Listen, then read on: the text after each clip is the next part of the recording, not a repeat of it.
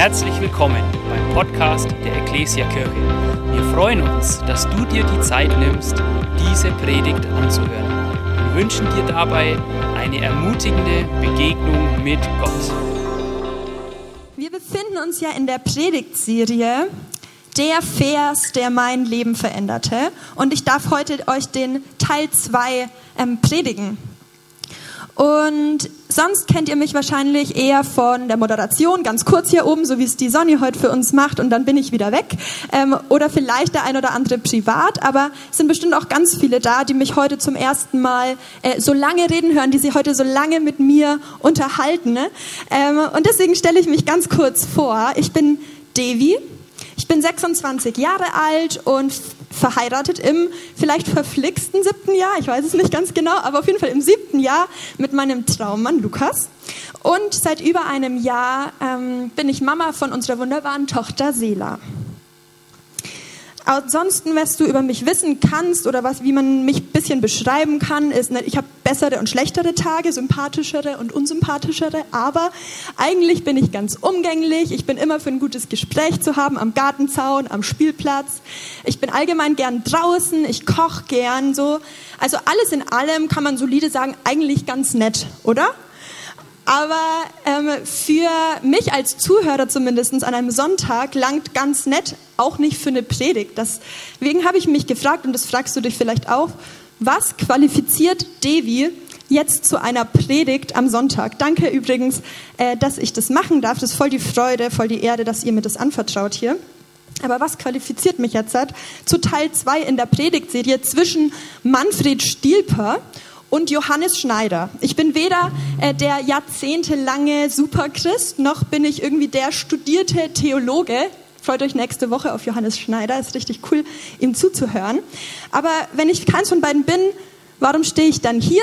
Und da habe ich zwei ganz kurze Punkte. Und zwar, ich liebe Jesus und ich liebe die Bibel. Und genau davon darf ich euch heute erzählen. Und ich hoffe, das langt euch für heute Morgen. Wenn es jetzt halt um das Thema geht, so diesen einen Vers, der mein Leben veränderte, den gibt es nicht. Ähm, ähnlich wie beim Money letzte Woche, ähm, fand ich das relativ schwierig, da so diesen einen Vers zu finden. Das geht eher Situation für Situation oder Lebensphase für Lebensphase, ähm, in der Gott durch bestimmte Verse immer wieder spricht, ähm, Wegweisung gibt oder Ermutigung gibt, die einem eben besonders wichtig sind. Ich weiß nicht, wenn du ab und zu Bibel lest oder die Tageslosung oder sowas, dann kennst du das bestimmt. Ähm, dass einfach ab und zu mal so ein Vers besonders heraussticht und nicht nur irgendwelche Worte, irgendein Satz sind, sondern so ganz persönlich wichtig werden. Und dann habe ich Gott gefragt, so welchen Vers aus denen, die mich bisher begleitet haben, ähm, pick ich heute raus für diese Predigt. Und dann war relativ schnell klar, auch wenn es mir nicht ganz so recht war, ähm, dass ich den Vers aus einer sehr prägenden Lebensphase nehmen soll. Oder so war mein Gefühl zumindest. Und zwar aus der Zeit, in der ich meinen Papa an eine Krebserkrankung verloren habe. Dazu kommen wir aber später. Bevor ich die Fassung verliere, steigen wir lieber erst in die richtige Predigt ein. Wir gucken uns den Bibeltext an und ähm, dann gehen wir erst in meine persönliche Geschichte und danach habe ich drei kurze, knackige Punkte versprochen. Die sind ganz, ganz kurz, aber super wichtig, ähm, was wir alle daraus mitnehmen dürfen, was ich daraus lernen durfte, jetzt ganz neu auch in der Predigtvorbereitung, was so cool zu merken, wie Gott nochmal neu durch diese Verse gesprochen hat. Ähm, und ich hoffe, dass du dir auch das ein oder andere mit rauspicken kannst und für dich, für deinen Glaubensalltag mitnehmen darfst. Die Verse, um die es geht, die stehen in einem Psalm. Das Buch der Psalme ist ähm, so eine Liedersammlung im Alten Testament. Wenn es jetzt halt Liedersammlung heißt, dann könnte man auf Neudeutsch sagen, das ist, sind alles Texte von Singer-Songwritern. Ja? Und so, wenn ich so über so einen Singer-Songwriter nachdenke, dann ist das für mich jemand, oder früher jemand, der Gedichte geschrieben hat oder so, der sehr tief blicken lässt so ein, so ein Gedicht, so ein Lied, das entspringt nicht irgendwie aus einer Floskel, sondern das zeigt irgendwas vom tiefsten Herzen oder von der aktuellen Lebenssituation. Und so ist es auch in dem Psalm, den wir uns gleich anschauen. Der ist geschrieben von David, wem auch sonst, ne? sind die meisten Psalme. Ähm, und die Inspiration von David, die finde ich ganz spannend. Die Inspiration zu diesem Lied, zu diesem Song, den er geschrieben hat, ähm, die war die, der Moment, als er die letzte Stufe seiner Erfolgsleiter erklommen hat. Ja, er war der, der vom Hirtenjungen zum König über Israel geworden ist und von dem, der irgendwie um seinen Thron in Anführungszeichen kämpfen musste, der verfolgt war, zum Sieger über seinen Vorgänger Saul, der so als Sinnbild für alle Feinde, die ihm da Steine in den Weg gelegt haben, ähm, steht. In diesem Moment schreibt er das Lied. Und was er uns damit sagen möchte, das fand ich ähm, jetzt halt eigentlich das, was wir uns mitnehmen dürfen, ähm, ist, es ist die Quintessenz seines Lebens. Und wenn so jemand wie, wie David, also das habe ich in einem Bibelkommentar gelesen, dass dieser Psalm genau die Quintessenz, das Testament Davids ist. Und wenn so ein großer Mann wie David, der so ein krasses Leben hatte und so eng mit Gott verbunden war, uns seine eine Quintessenz mitteilt, ich glaube, dann dürfen wir alle die Ohren spitzen, weil dann ist es ähm, auf jeden Fall von Relevanz. Dieser Psalm 18, der hat 51 Verse und jeder einzelne ist so gehaltvoll, dass man eine Predigt draus machen könnte. Das schaffen wir heute Morgen natürlich nicht.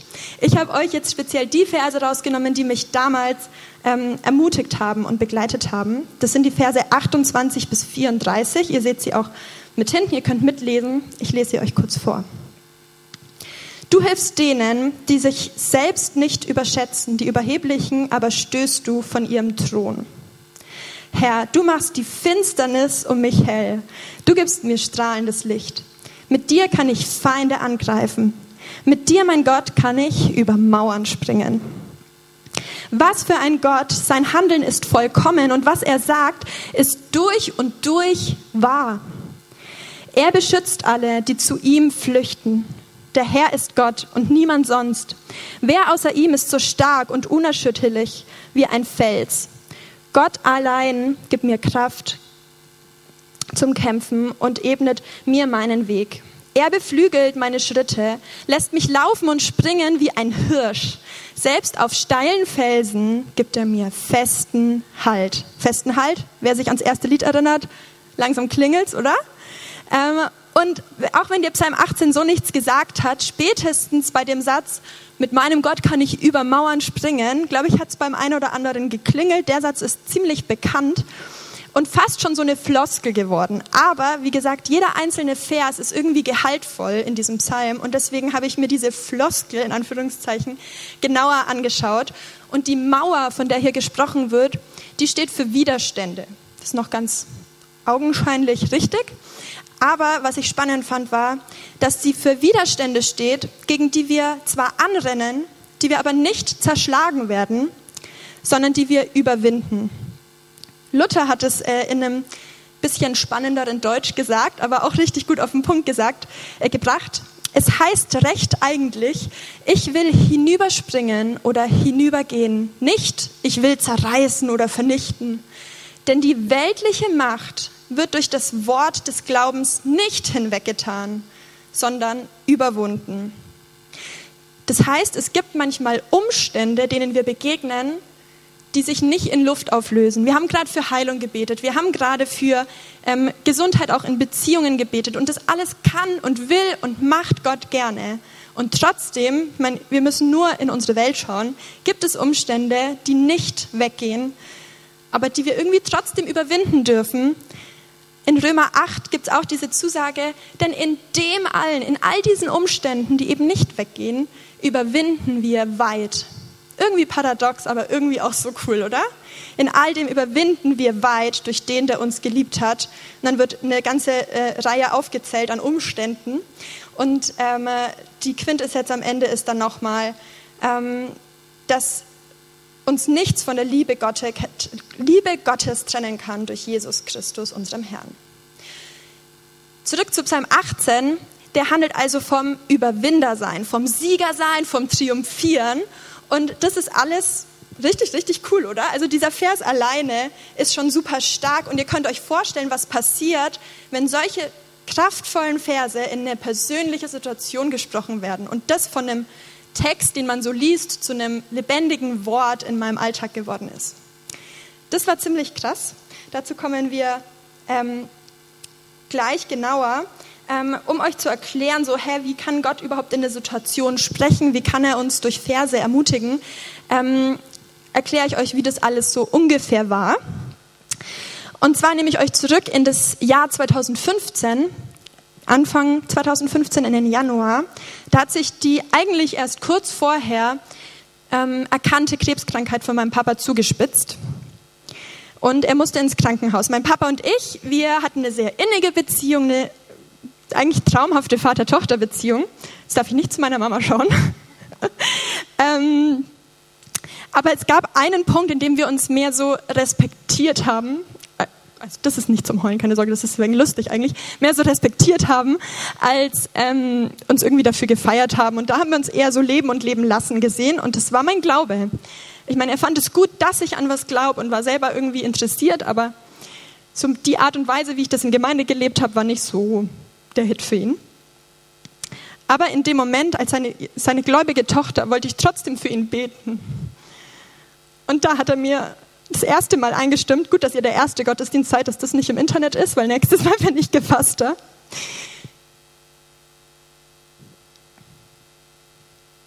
Und er hat Ja gesagt. Und das war für mich schon das erste Wunder in der Geschichte. Für mich die erste Mauer, die ich überwinden durfte. Mein Papa hat Ja gesagt, dass ich mit ihm eins zu eins beten darf. Und als ich dann gemerkt habe, okay, da ist irgendwie so ein Spalt geöffnet oder vielleicht auch sogar Scheunentore in seinem Herzen für das, was Gott ihm zu sagen hat, habe ich Gott gefragt, so, hey, du bist sein Papa. Ich bin zwar irgendwie seine Tochter, aber du bist sein himmlischer Papa. Also sag du ihm doch was und ich will mich gebrauchen lassen. Ich will gerne dein Sprachrohr sein. Und ich weiß nicht mehr ganz genau, wie es dazu kam, aber auf jeden Fall war es dann Psalm 18, der mir in den Sinn kam. Und ich habe diese Verse gelesen und habe die aufgeschrieben auf so einen äh, kleinen gelben Zettel, habe das so ein bisschen gebastelt und habe das meinem Papa ins Krankenhaus ans Bett gestellt. Und immer wieder, wenn ich da war, haben wir die zusammen durchgelesen.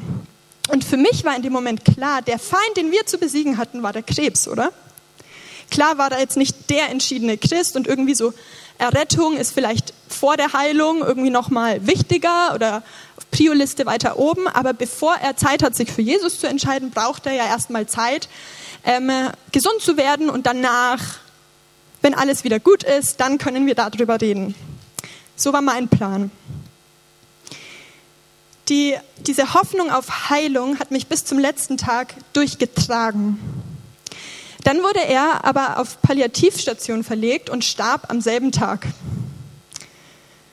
Ich war richtig sauer. Ihr könnt euch vorstellen, was da für Emotionen hochgekommen sind. Ich war sauer auf die Ärzte, dass die ihm diesen Umzug zugemutet haben, der ja offensichtlich zu anstrengend war. Und ich war auch sauer auf Gott. Irgendwie war im Puff diese Zusage weg. Darauf war ich nicht vorbereitet. Und ich habe mich gefragt, Bibel lieben, lohnt sich das wirklich? Das ist der Titel meiner Predigt. Bibel lieben lohnt sich? Fragezeichen. Was bringt es, dieser Vers, wenn er mich vertröstet in der Zeit, aber dann am Ende doch nicht hält, was er verspricht? Und trotzdem war ich mir irgendwie, ich weiß nicht, wie ich das hinbekommen habe, aber irgendwie war ich mir sicher, dass das keine Einbildung war, dass diese Zusage von Gott real war. Und dass es einfach nur anders kam, als ich es mir vielleicht vorgestellt habe. Aber drei Monate hat es gedauert, des Durchhaltens, des Wartens, des irgendwie pff, denken, naja, Gott, irgendwas wirst du schon gemeint haben, keine Ahnung was, aber irgendwas wird es schon bedeutet haben. Und immer wieder kam auch der Gedanke oder der Zweifel, habe ich mir das nur eingebildet. All das, was passiert ist, das kann ich alles gar nicht erzählen. So viele kleine Puzzleteile, die, die mir gezeigt haben, so, okay, mein Papa darf jetzt halt mein Himmelspapa sein, weil er eben im Himmel ist, weil er bei Gott ist. Und obwohl er vorher nicht so konkret was von Jesus und dem Evangelium speziell wissen wollte. Des Rätsels Lösung ist in den äh, Briefkasten geflattert und wir haben eine Einladung bekommen zum Gedenkgottesdienst im Krankenhaus hier in Roth. Und dieser Gedenkgottesdienst war nur für die Leute, die auf Palliativstationen verstorben waren. Also war jetzt dieser Umzug auf Palliativ nötig? Ja.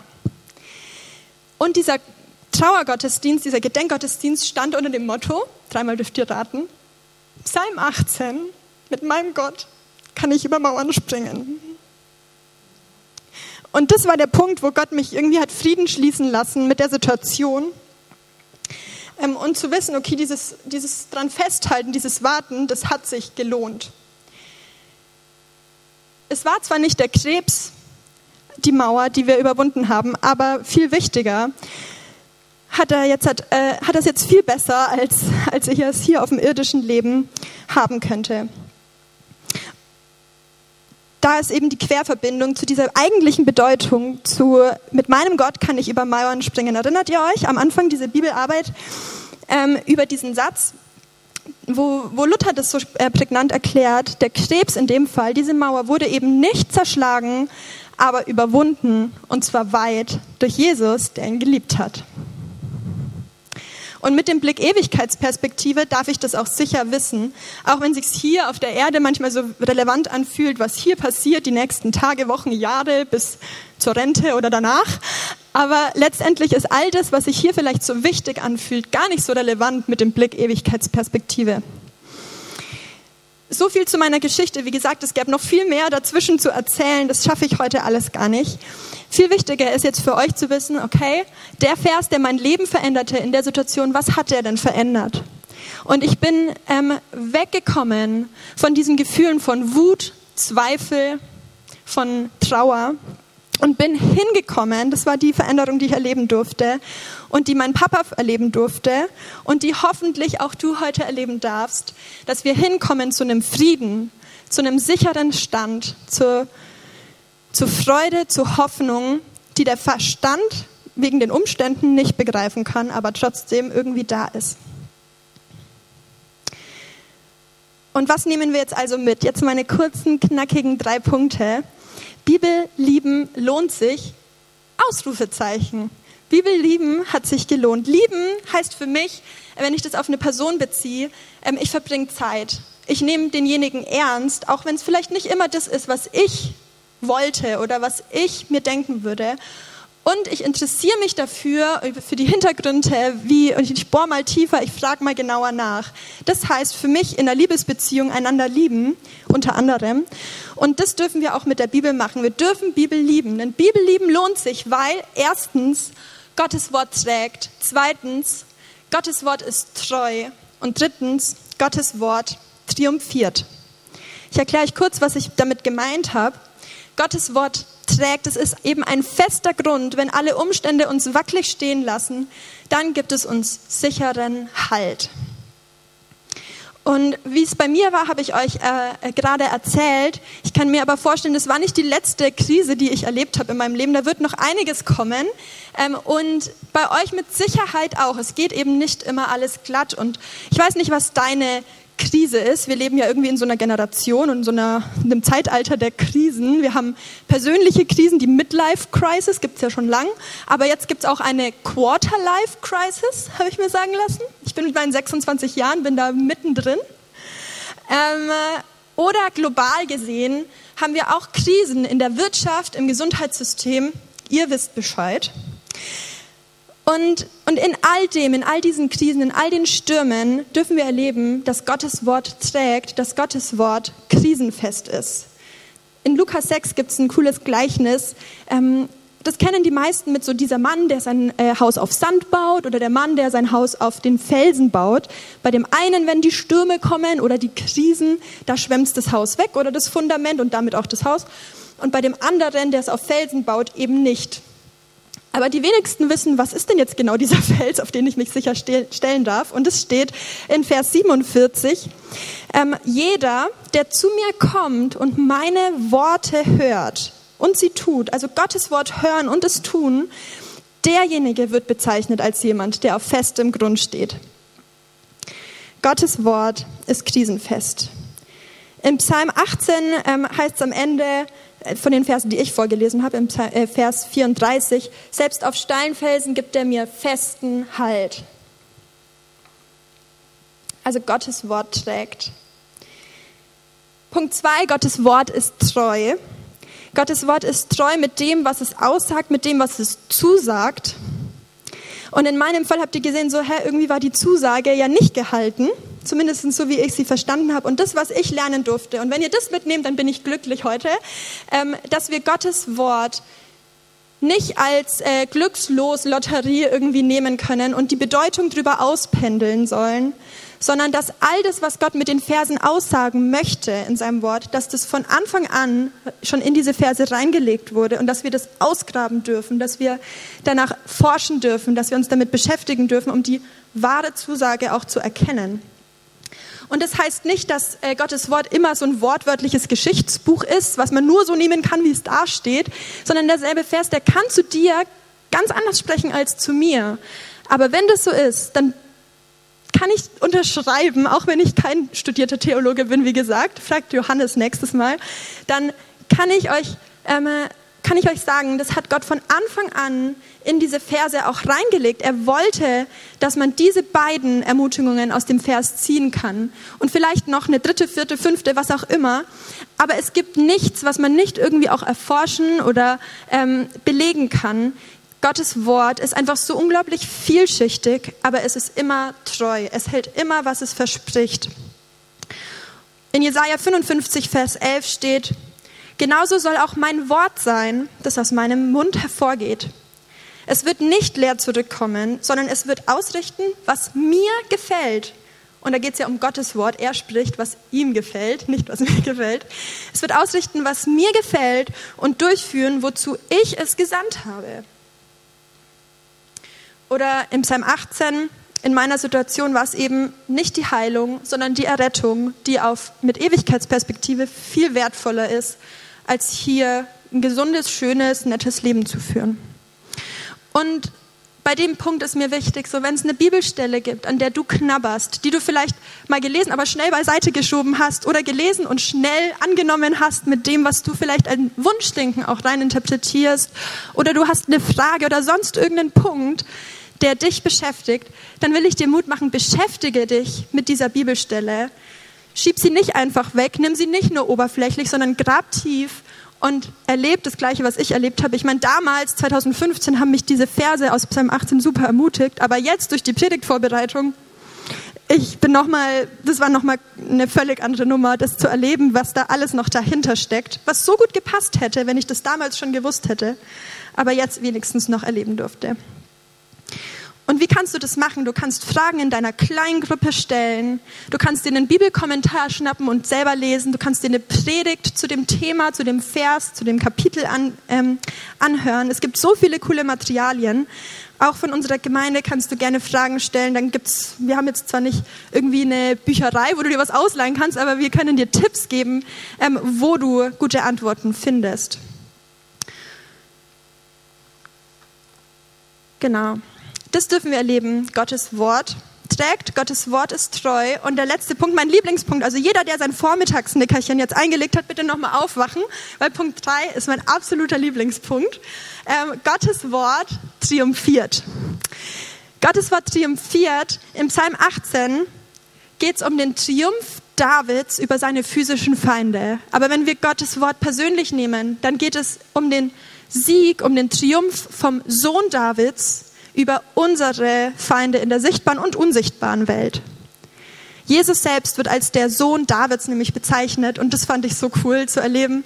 Okay, das ist nicht nur ein altes Geschichtsbuch, wo es um David geht und er schickt, äh, singt jetzt halt über seine Siege und das ist super toll, sondern es geht eigentlich um den Sieg, an dem wir Anteil haben dürfen in Jesus, den der Sohn Davids, Jesus Christus selbst errungen hat.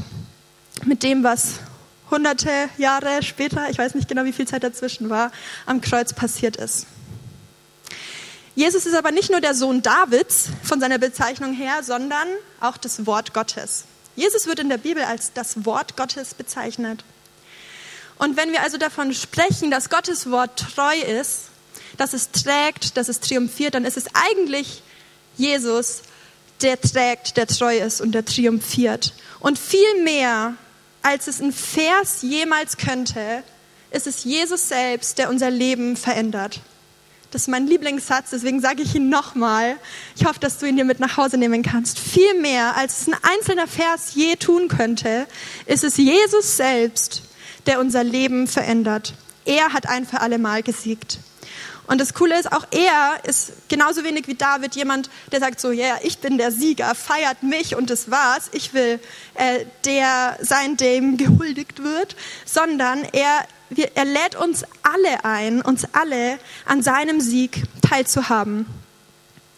Wir werden nicht jeden dieser Siege im irdischen sehen, auch wenn er es könnte und auch mit Sicherheit immer wieder tut. Aber alle Siege werden wir hier auf Erden nicht erringen. Aber in Ewigkeit auf Gott dürfen wir alle zu 100 Prozent mit ihm Sieger sein. Und der größte Sieg, den Jesus errungen hat, ist der von über die Trennung von Gott. Alles, was wir in unserem Leben haben, was, ähm, was Macken, Fehler, ja sogar Sünde betrifft, trennt uns von Gott. Und wenn David ähm, hier singt als Sieger, dann weiß er ganz genau, dass er auch nicht perfekt ist. Und trotzdem schreibt er in einem Vers im Psalm 18, ähm, meine Gerechtigkeit. Also so, ich bin gerecht, meine Gerechtigkeit. Ähm, und das meint er sicher nicht überheblich, sondern auch das ist aus einer tiefen Demut raus zu wissen, okay, die Gerechtigkeit Gottes darf ich persönlich nehmen und deswegen seine Gerechtigkeit über meinen Macken, meinen Fehlern, ja sogar der Sünde, die auch David in seinem Leben hatte, die du und ich in unserem Leben haben, darüber dürfen wir seine Gerechtigkeit annehmen und sagen und von unserer Gerechtigkeit sprechen.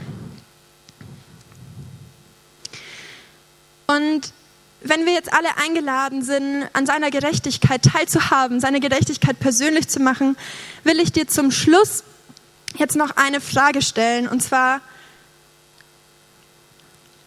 bist du schon mit Jesus unterwegs? Ist das, was du über dich sagen kannst, meine Gerechtigkeit? Meine Gerechtigkeit, mein Sieg. Ich halte mich an Jesus fest. Er trägt.